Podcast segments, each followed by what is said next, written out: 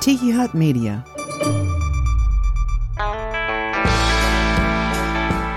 Pop the top on your favorite beer or whatever you drink from Tiki Hut Media. This is Soul Ramblings with Jerry Wicker.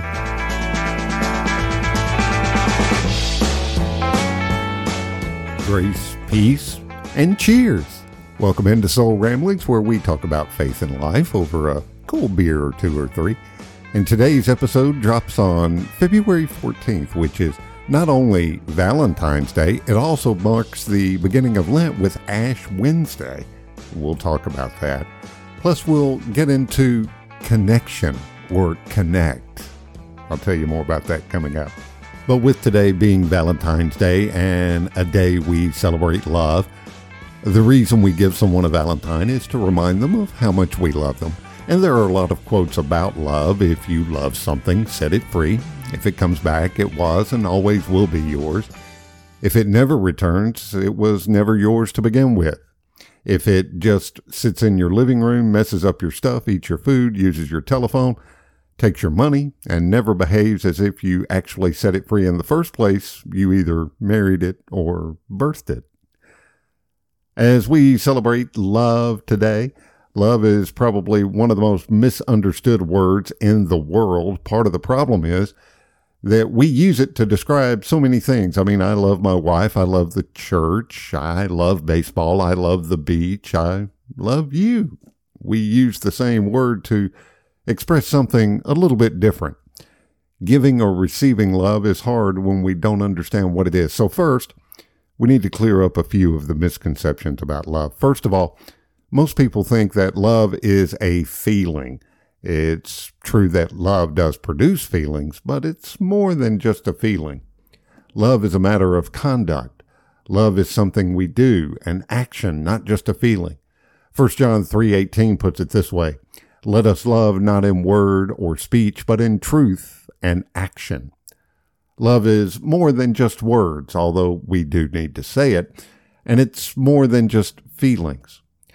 Secondly, most people think that love is uncontrollable. We say things like, I fell in love. I just couldn't help it. I just fell in love.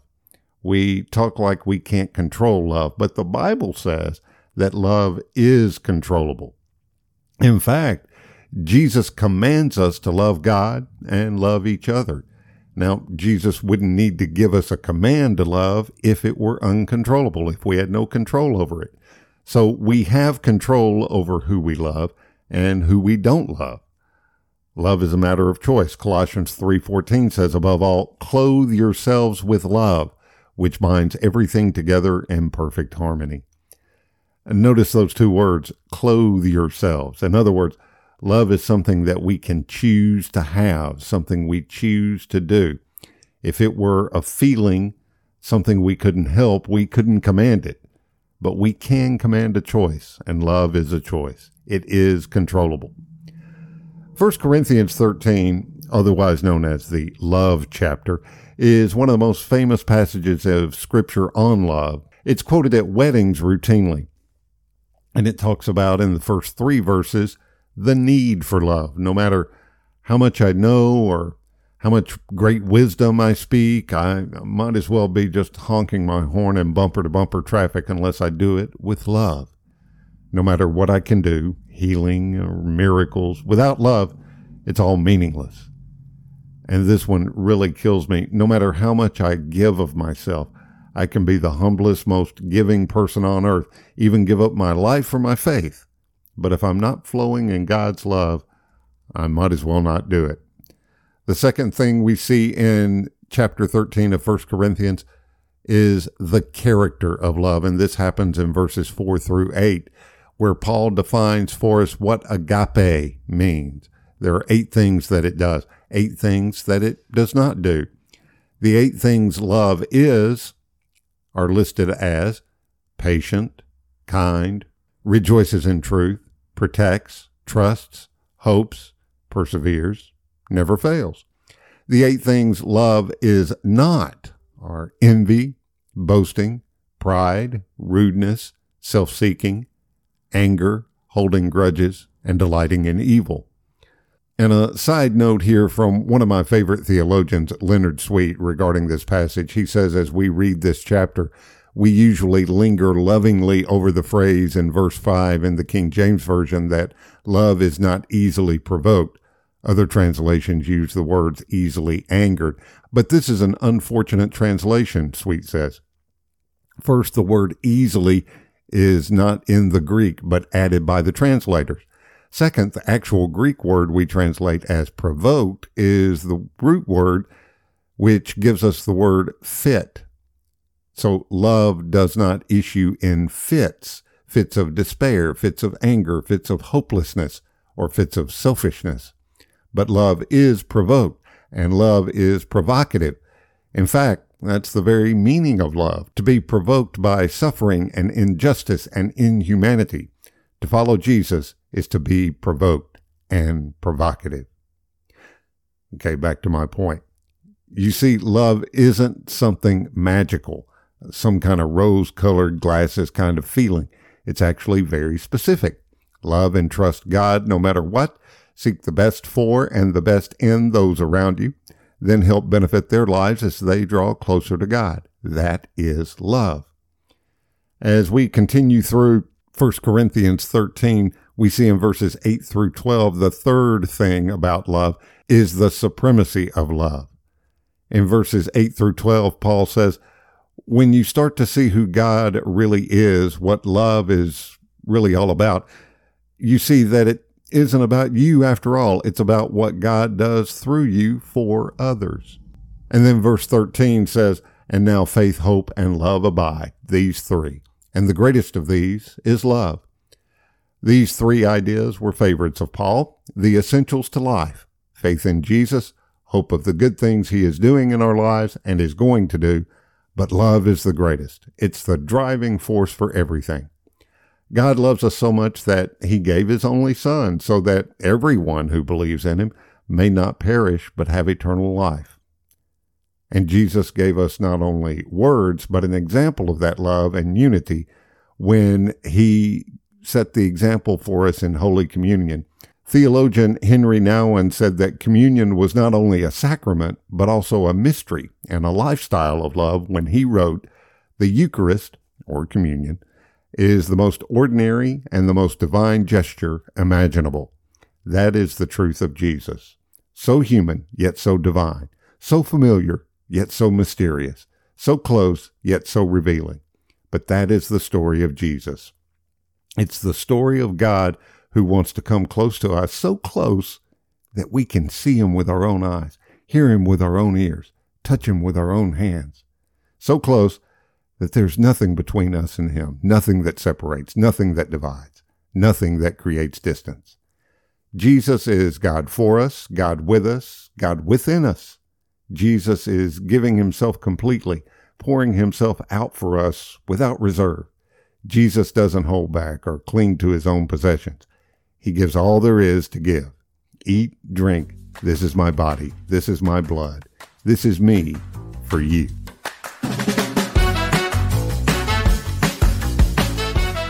Today, as this episode drops, is February 14th, as we said. It's not only Valentine's Day, but this year, it is also the beginning of Lent, and that begins each year with Ash Wednesday, and that is today.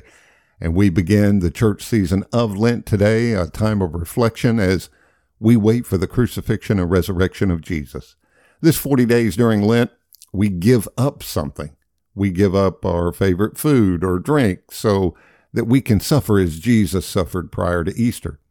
Ash Wednesday marks the beginning of the Lenten season. Ash Wednesday is the day that we are marked with just a little ashes, just a little dirt, if you will. We do this by choice. Just a little ashes. That's all it is.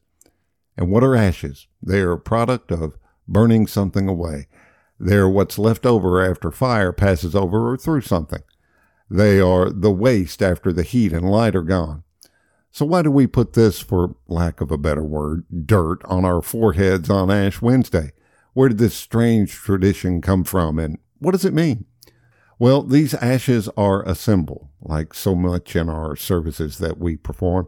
The Bible tells us that from the dust we came and to the dust we shall return. That's in Genesis 3:19.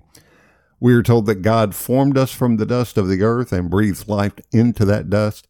Without this breath or spirit of God, we would be just like these ashes, lifeless. In biblical times, it was common for people who were mourning to dress in rough clothing and put ashes on their head. Uh, that's where we get the expression sackcloth and ashes. However, instead of all over our heads, we put a cross of ashes on our foreheads. Why do we do that? Well, these ashes are also a symbol of repentance. They symbolize the beginning of Lent, a time of reflecting on our shortcomings, our limitations, and our failings. These ashes are also a symbol that we are sealed in Christ. When we're baptized, the pastor seals us with the sign of the cross. This cross of ashes is also a reminder of that same baptismal mark of Christ. The book of Revelation tells of an angel marking the faithful so that when the end of time comes, they'd be protected. The mark was a mark of ownership, of belonging to God. The ashes are from traditionally from burned palm branches, the palm branches from last year's Palm Sunday. And they again are a symbol. The palms are a symbol of victory.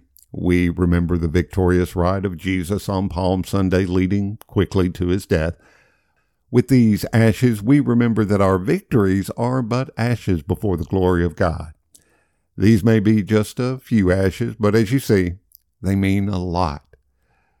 They may be seen as a symbol of our need for God, that without the teaching and examples of Jesus, without his resurrection, we would be nothing but dust and ashes. If they are a symbol of our repentance and mourning, they are also a way of showing on the outside world, if we truly keep our Lent, what is happening on the inside, and that we are once again striving to be like our Savior. Yet in the midst of our repentance, we remember that we are forgiven and marked as Christ's own. The very burning away of our sin by the fire of God's love makes us God's own. And as His own, we are children of God and will overcome death through the cross of Jesus. Ash Wednesday is the beginning of Lent, but Lent is not a merely 40 day uh, period of deprivation and reflection. It is preparation for truly participating in the death and resurrection of Jesus. It's about dying to an old identity defined by our culture, our traditions, our habits, and even our families and being born into a new identity centered in the Spirit of God. It means dying to an old way and being born into a new way of being, being centered in God. It is about dying to deadness, that daily routine of our lives that we trudge through, oblivious to the needs of others and the call of our Lord. It is a time of reminding ourselves of God's love and God's reality. The ashes that are placed on our foreheads today remind us that we are mortal. These ashes remind us we have one earthly life, and that's it. How do we spend these 40 days of Lent? Well, we have 40 days to open ourselves to God who created and loves us. We have 40 days to face ourselves, confident in the love and acceptance of God. We have 40 days to remember that we are dust, and to dust our bodies will return. But with God's grace, our spirits can be transformed and we can learn to live this life more fully, allowing God's love to transform us. So as we go today to have the sign of the cross placed on our foreheads, may we open our hearts, admit we're helpless to save ourselves, and accept the grace and forgiveness that marks us as a redeemed child of God. Let us rejoice in this simple symbol of our salvation. So if you see people on the street with a dirty cross on their foreheads, you'll know not to say, hey, you got some dirt on your face. We'll be right back after this short break. When it comes to a gun suicide attempt, all it takes is a moment. My son Ricky took his life by the use of a firearm. It broke me, and I contemplated suicide. My grandson, I was gonna have to be here for him. I still own my firearm. I keep it in a safe because I want to keep my grandson and myself safe. Store your guns locked, unloaded, and away from ammo. Hear more safe stories at endfamilyfire.org. Brought to you by Brady and the Ad Council.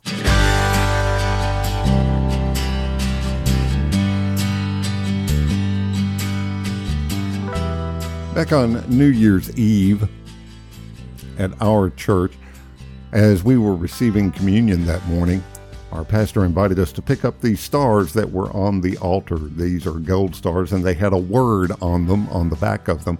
You didn't know what the word was till you picked up the star and turned it over. And it was to be your star word for the year. And our pastor made sure, she made sure to tell us there's no magic in this. There's nothing, you know, woohoo about it or anything, but it'd be a word to kind of consider and meditate on and maybe delve a little deeper into and get into some prayer about. My particular word was connect. And I've got a picture of that star in the show notes of this episode. I've also got it posted on social media on our Facebook and Instagram pages if you'd like to check that out. But here's what I've been digging up about this word connect. God has divine connections lined up for our lives. There is power in connection. It's helpful to define what connect or connection means. There are several that I've found, but here are a few short definitions. Connect means to bring people together and into contact so that a real link is established. It can mean to join together so as to provide access and communication. It can mean a link to a power. It can mean associate or relate in some respect. It is a mindset of thinking of being linked or related. And it can form a relationship or feel an affinity. Connections lead to life. When our spirit and the spirit of God come together or connect, new birth takes place. When believers come together in unity, God blesses us. When the disciples came together or connected on the day of Pentecost, there was an outpouring of the Holy Spirit. Although we are more connected than ever before through the internet, phones, social media, it seems we're more isolated and lonely than ever before. Ezekiel had a vision of a battle scene in Ezekiel chapters 36 through 37 he saw Death Valley. The valley was full of bones, bones that were dry, very dry, because they had separated. They were scattered, fragmented, divided, cut off, abandoned, and therefore dried up. The people of God were in exile and had been scattered. They were saying, Our bones are dried up and our hope is gone. We are cut off. And God asks Ezekiel, Can these bones live? Turns out the answer is yes. Hope at last dry bones can live. How's this going to happen though? And in those chapters in Ezekiel 36 and 37, we see three divine connectors.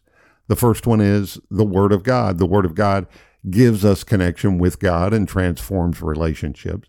God can revive things that have been dry and even dead. When the Word of God and the Spirit of God come together, connect, there is resurrection life and the knowledge of God. What is impossible with human beings becomes possible with the power of God. Without God, the church would indeed crumble away, but with God, these dry bones will live again. The second divine connector we see in this Ezekiel passage is the body of Christ. The unity of the church is so, so important. We need visible signs of this unity, these divine connections between different parts of the church and within each local church. This is what Jesus was praying for in John 17. Here, the Lord gives Ezekiel a visual aid using two sticks to communicate the unity God is going to establish. He says in chapter 37, join them together into one stick, so they will become one in your hand, one king over all of them, one shepherd.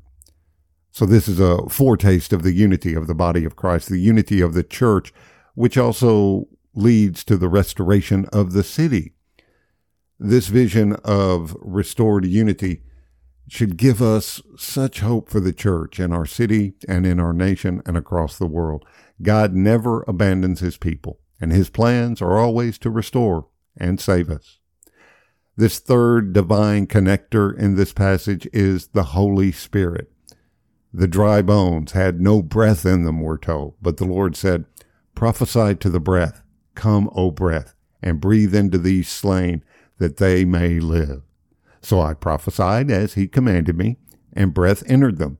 They came to life and stood up on their own feet, a vast army.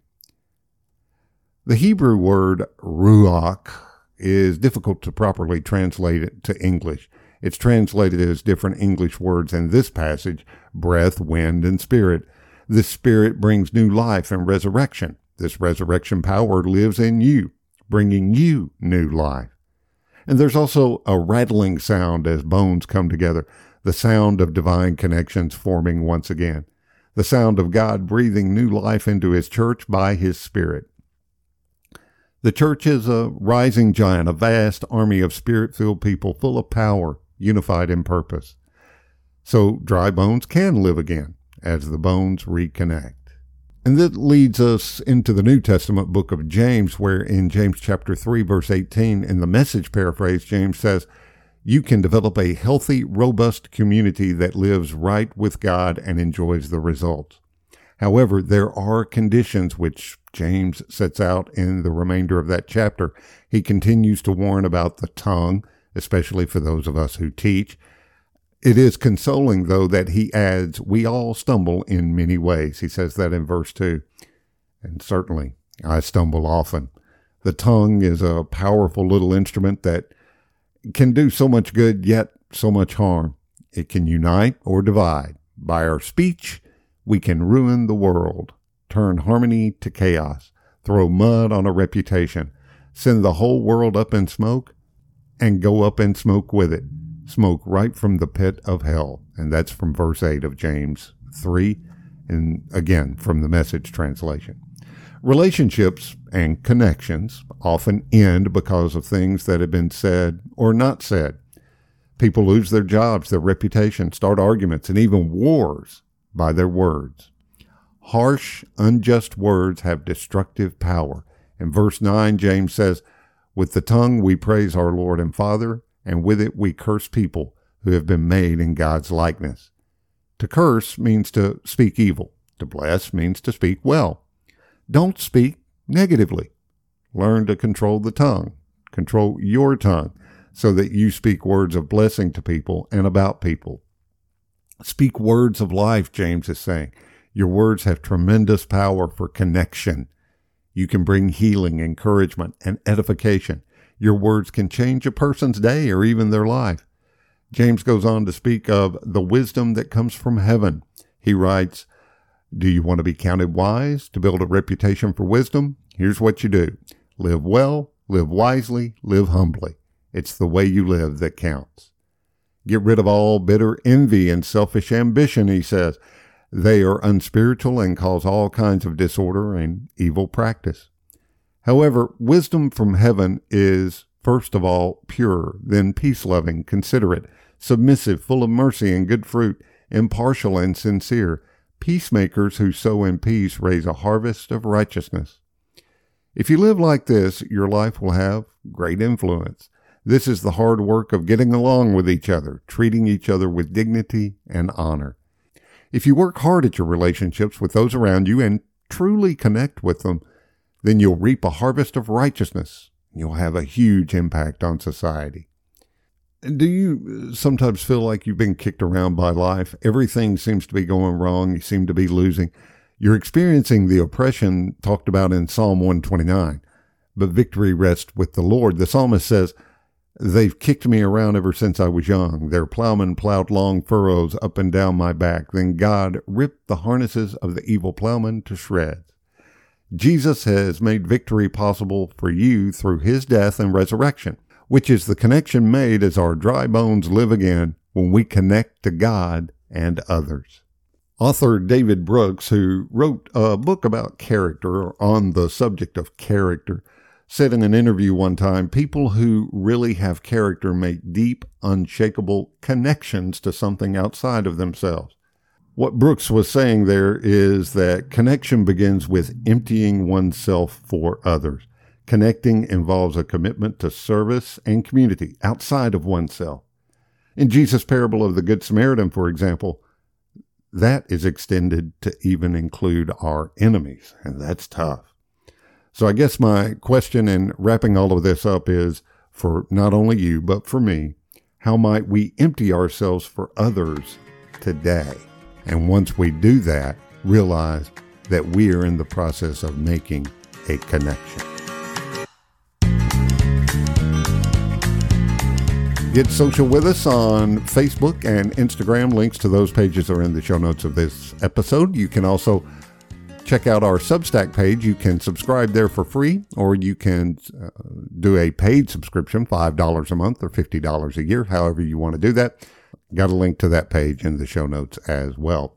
Wherever you're listening today, I invite you to subscribe. That way you never miss a new episode of Soul Ramblings Podcast. And as we head out for this week, Philippians 4, verse 8 from the Common English Bible. From now on, brothers and sisters, if anything is excellent and if anything is admirable, focus your thoughts on these things all that is true, all that is holy, all that is just, all that is pure, all that is lovely, and all that is worthy of praise. I'm Jerry Wicker. Thank you for being here and thank you for listening to Soul Ramblings Podcast. Grace, peace, cheers.